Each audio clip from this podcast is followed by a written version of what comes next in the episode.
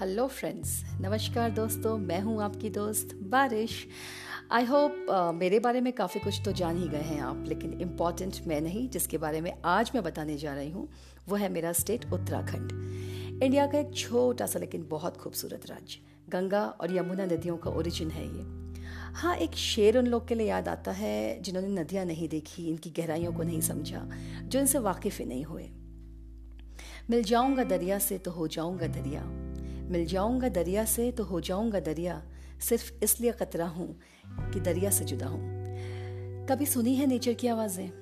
जी हाँ मैं mother nature की बात कर रही हूँ। नदियों की कलकल, हवा की साए साए पंछियों का चहकना, बादल का गरजना, पत्तियों का सरसराना, बूंदों की टिप टिप ये वो आवाज़ें हैं जो मैं अपनी खिड़की पर बैठी चाय की चुस्कियाँ लेती और बर्फ़ की चादर ओढ़े हिमालय को देखते हुए रोज़ महसूस कर सकती हूँ। उत्तराखंड के पास अभी कोई अपना परमानेंट कैपिटल नहीं है, लेकिन जैसी भी है, देहरादून इसकी राजधानी है। प्यार से हम इसे दून भी कहते हैं। अपने स्कूल एजुकेशन के लिए ये जगह बहुत फ़ेमस है। डून स्कूल का नाम तो सुना ही होगा, शायद सेंट जोसेफ का भी, या फिर Welhams Asian school D A V public A P S और भी बहुत सारे। बहुत से बॉलीवुड स्टार्स देहरादून से अपनी एजुकेशन ले चुके हैं, जैसे Saira Bano Himani Shivpuri, Nirmal Pandey Archana Puran Singh, Urvashi Rautela, Deepak Dobriyal, Tom Alter, Ruskin bond Vir Das Hemant Pandey. High court Nainital में है। पहले नैनीताल एक ब्रिटिश हिल स्टेशन हुआ करता था। नैनी झील के चारों ओर बसा यह शहर उत्तराखंड की सबसे ऊँची चोटी नंदा देवी के भी दर्शन कराता है। यहाँ की मॉल रोड की रंग बिरंगी दुकानें ज़िंदगी की एक अलग ही परिभाषा करती हैं। अच्छे स्कूल्स की तो यहाँ भी कमी नहीं। अमिताभ नशरुद्दीन शाह, कबीर बेदी, जमील खान वीरेंद्र दयाल, सब यहीं से आगे बढ़े हैं। भारत का सबसे पुराना नेशनल पार्क भी यहीं है, जिम कॉर्बेट नेशनल पार्क इसके अलावा Nanda Devi national park Rajaji national sanctuary valley of flowers Gangotri national park बहुत सारी जगह हैं जहाँ लाइफ बहुत नज़दीक से देखने मिलती है। दुख तो दोस्तों तब होता है जब रोजी रोटी के लिए यहाँ का यूथ गाँव छोड़कर, अपना पहाड़ छोड़कर महानगरों का हिस्सा बन जाता है। माइग्रेशन का ये प्रॉब्लम कहीं ना कहीं उत्तराखंड के हिल रीजन के विकास को रोकता भी है।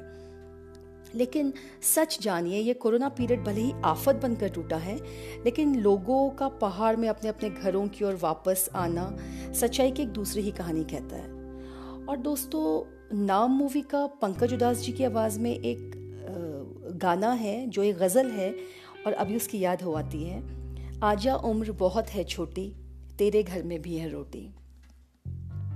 नैनीताल, अल्मोड़ा, कौसानी, भीमताल, रानीखेत, मुक्तेश्वर, मसूरी, यहाँ के जाने माने हिल स्टेशन हैं okay have you ever felt the magic of inhaling the lung full of fresh air नहीं ना?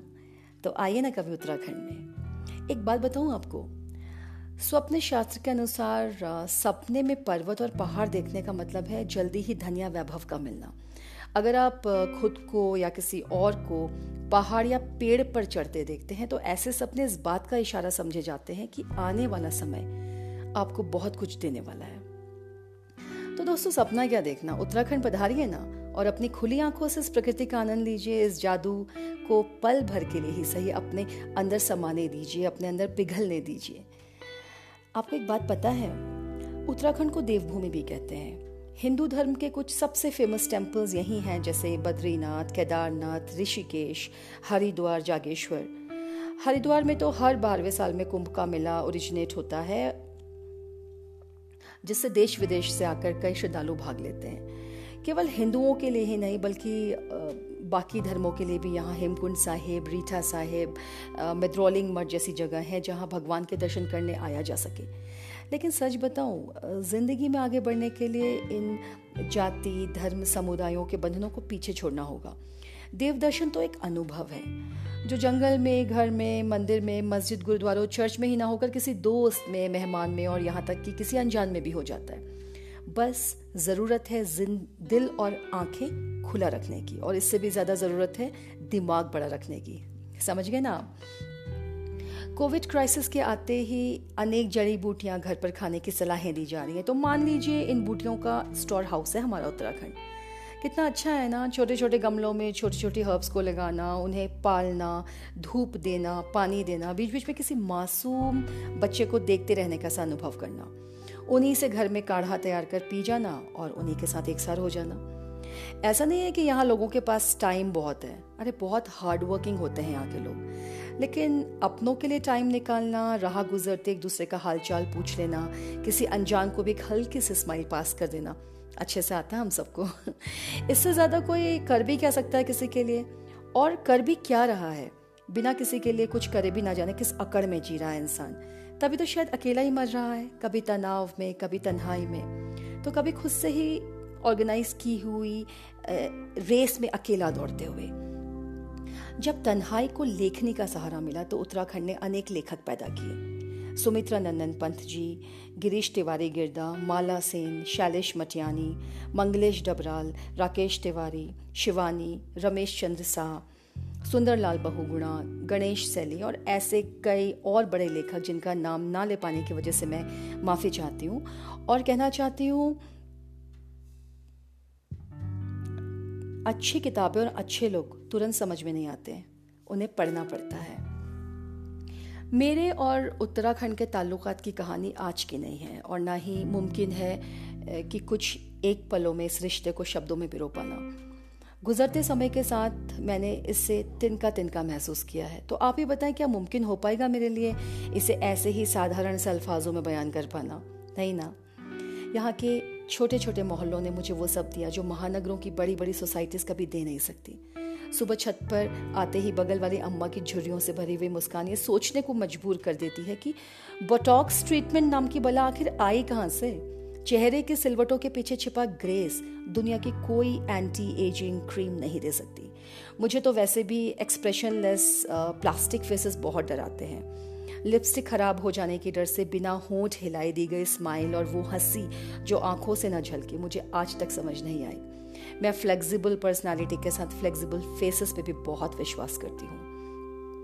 दिल में किलो के हिसाब से छल को ढोना छोटे से दिल के लिए बहुत डेडली हो सकता है। इस दिल को संभाल के रखिए दोस्तों। दूसरों के लिए अच्छी भावनाएँ दिल को बहुत हल्का रखती हैं। आपकी एक स्माइल कई लोगों का दिन खुशगवार कर सकती है। ये ज़िंदगी एक एको है दोस्तों। एक प्रतिध्वनि जो जितना देंगे उसी हिसाब से वापस आएगा। या कभी उससे ज़्यादा भी। क्या आपने कभी किसी पहाड़ पर खड़े होकर जोरों से अपना नाम लिया है? या कभी ऐसे ही आई लव यू कह के चिल्लाया है? आ, समझ गए होंगे आप। यही सब तो लाइफ पे भी अप्लाई होता है। ज़िंदगी बहुत आसान है, लेकिन तब जब आप इन दोनों में से दूसरा फॉर्मूला फॉलो करेंगे या इसे कॉम्प्लिकेट कीजिए या इसे सिंप्लीफाई कीजिए। उत्तराखंड के खूबसूरत पहाड़ों में जन्म लेना और इस ब्यूटी और सिंप्लिसिटी को अपने अंदर उतारना। जी हाँ कोशिश तो काफ़ी की है मैंने। सफल कितनी हो पाई हूँ, इसका फैसला अकेले करने वाली मैं तो हूँ कोई हूँ नहीं। यहाँ के शान सवेरे, खूबसूरत शामें अपना एहसास कराते, आराम से गुजरते दिन, ट्रैफ़िक और फैक्ट्रियों के शोर से बहुत दूर यहाँ की रातें। सुनसान जंगली रास्ते, देवदार और बांझ के घने जंगल, कोविड काल में आसमानी रंग से गाढ़ा नीला होता आकाश। सितारों की ओढ़नी ओढ़े यहाँ का चाँद, किसी अनोखी दुनिया के मालूम होते हैं। अपनी स्वरचित कविता की चार पंक्तियों के साथ विदा लेती हूँ। त्योहारों के आदान प्रदान पकवानों का, त्योहारों में आदान प्रदान पकवानों का, एक प्यारा सा मोहल्ला सटे हुए मकानों का। रिश्ता भी तो सबसे बड़ा गर्मा गर्म है, यही तो यारो मेरा उत्तराखंड है। तो आज के लिए बस इतना ही see you then on the next Wednesday with something even more interesting till then keep the faith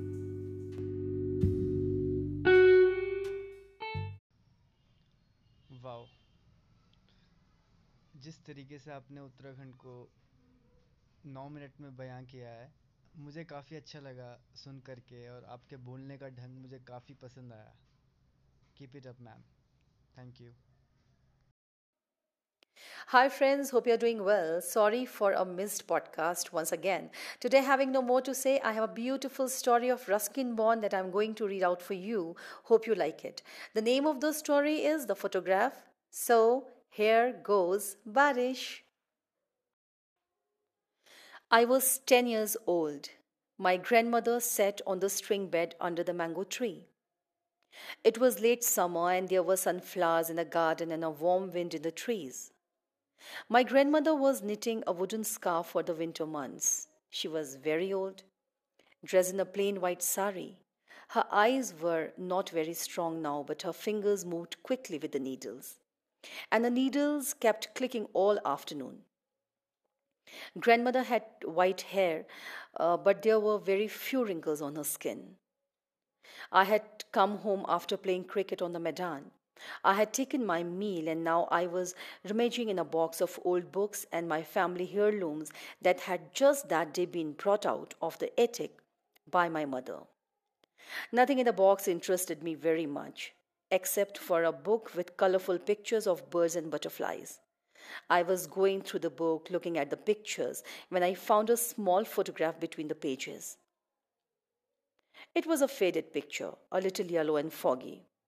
It was a picture of a girl standing against the wall, and behind the wall there was nothing but sky. But from the other side of a pair of hands reached up, as though someone was going to climb the wall. There were flowers growing near the girl, but I couldn't tell what they were. There were a creeper too, but it was just a creeper. I ran out into the garden. Granny, I shouted, look at this picture. I found it in the box of old things. Whose picture is it? I jumped on a bed beside my grandmother and she walloped me on the bottom and said, Now I have lost count of my stitches. And the next time you do that, I'll make you finish the scarf yourself. Granny was always threatening to teach me how to knit, which I thought was a disgraceful thing for a boy to do. It was a good deterrent for keeping me out of mischief.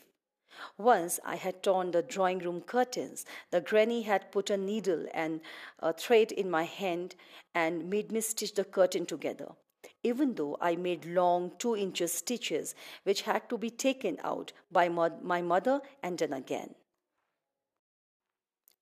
She took the photograph from my hand and we both stared at it for a quite long time. The girl had long, loose hair, and she wore a long dress that nearly covered her ankles, and sleeves that reached her wrist. And there were a lot of bangles on her hands, but despite all this drapery, the girl appeared to be full of freedom and movement. She stood with her leg apart and her hands on her hips, and she had a wide, almost devilish smile on her face. Whose picture is it? I asked. A little girl, of course, said grandmother. Can't you tell? Yes, but did you know that girl? Yes, I knew her, said Granny, but she was a very wicked girl and I shouldn't tell you about her. But I'll tell you about the photograph. It was taken in your grandfather's house about 60 years ago, and at the garden's walls, and over the wall there was a road going to the town. Whose hands are they? I asked, coming up from the other side. Grandmother squinted and looked closely at the picture and shook her head. It's the first time I noticed, she said. That must have been the sweeper boys, or maybe they were your grandfather's. They don't look like grandfather's hands, I said. His hands are all bony. Yes, but it was 60 years ago. Didn't he climb up the wall after the photo? No. Nobody climbed up, at least I don't remember. And you remember well, Granny. Yes, I remember. I remember what is not in the photograph. It was a spring day and there was cool breeze blowing. Nothing like this. Those flowers at the girl's feet, they were marigold and uh, uh, the bougainvillea creeper. It was a mass of purple. You cannot see those colors in the photos, and even if you could, as nowadays, you wouldn't be able to smell the flowers or feel the breeze. And what about the girl? I said. Tell me about the girl. Well, she was a wicked girl, said Granny. You don't know the trouble they had getting her into uh, those fine clothes she was wearing. I think they are terrible clothes, I said. So did she. Most of the time, she hardly wore a thing. She used to go swimming in a muddy pool with a lot of ruffianly boys and ride on the back of buffaloes. No boy ever teased her, though because she um, could kick and scratch and pull her hair out. She looks like it too, I said. You can tell by the way she is smiling. At any moment, something is going to happen. Something did happen, said Granny. Her mother wouldn't let her take off the clothes afterwards. So she went swimming in them and lay for half an hour in the mud. I laughed heartily, and grandmother laughed too. Who was the girl? I said. You must tell who she was. No, that wouldn't do, said grandmother. I won't tell you. I knew the girl in the photo was really grandmother, but I pretended I didn't know. I knew because grandmother still smiled in the same way, even though she didn't have so many teeth. Come on, Granny, tell me who she was. But grandmother shook her head and carried on with the knitting and I held the photograph in my hands, looking from it to my grandmother and back again, trying to find points in common between the old lady and the little pigtailed girl. A lemon colored butterfly settled on the end of the grandmother's knitting needle and stayed there while the needle clicking away. I made a grab at the butterfly and it flew off in a dipping flight and settled on the sunflower. I wonder whose hands were they whispered grandmother to herself with a headboard and her needles clicking away in the soft, warm silence of that summer afternoon. And that's how the story ends with something new and interesting. See you on the next week. Till then, keep the faith.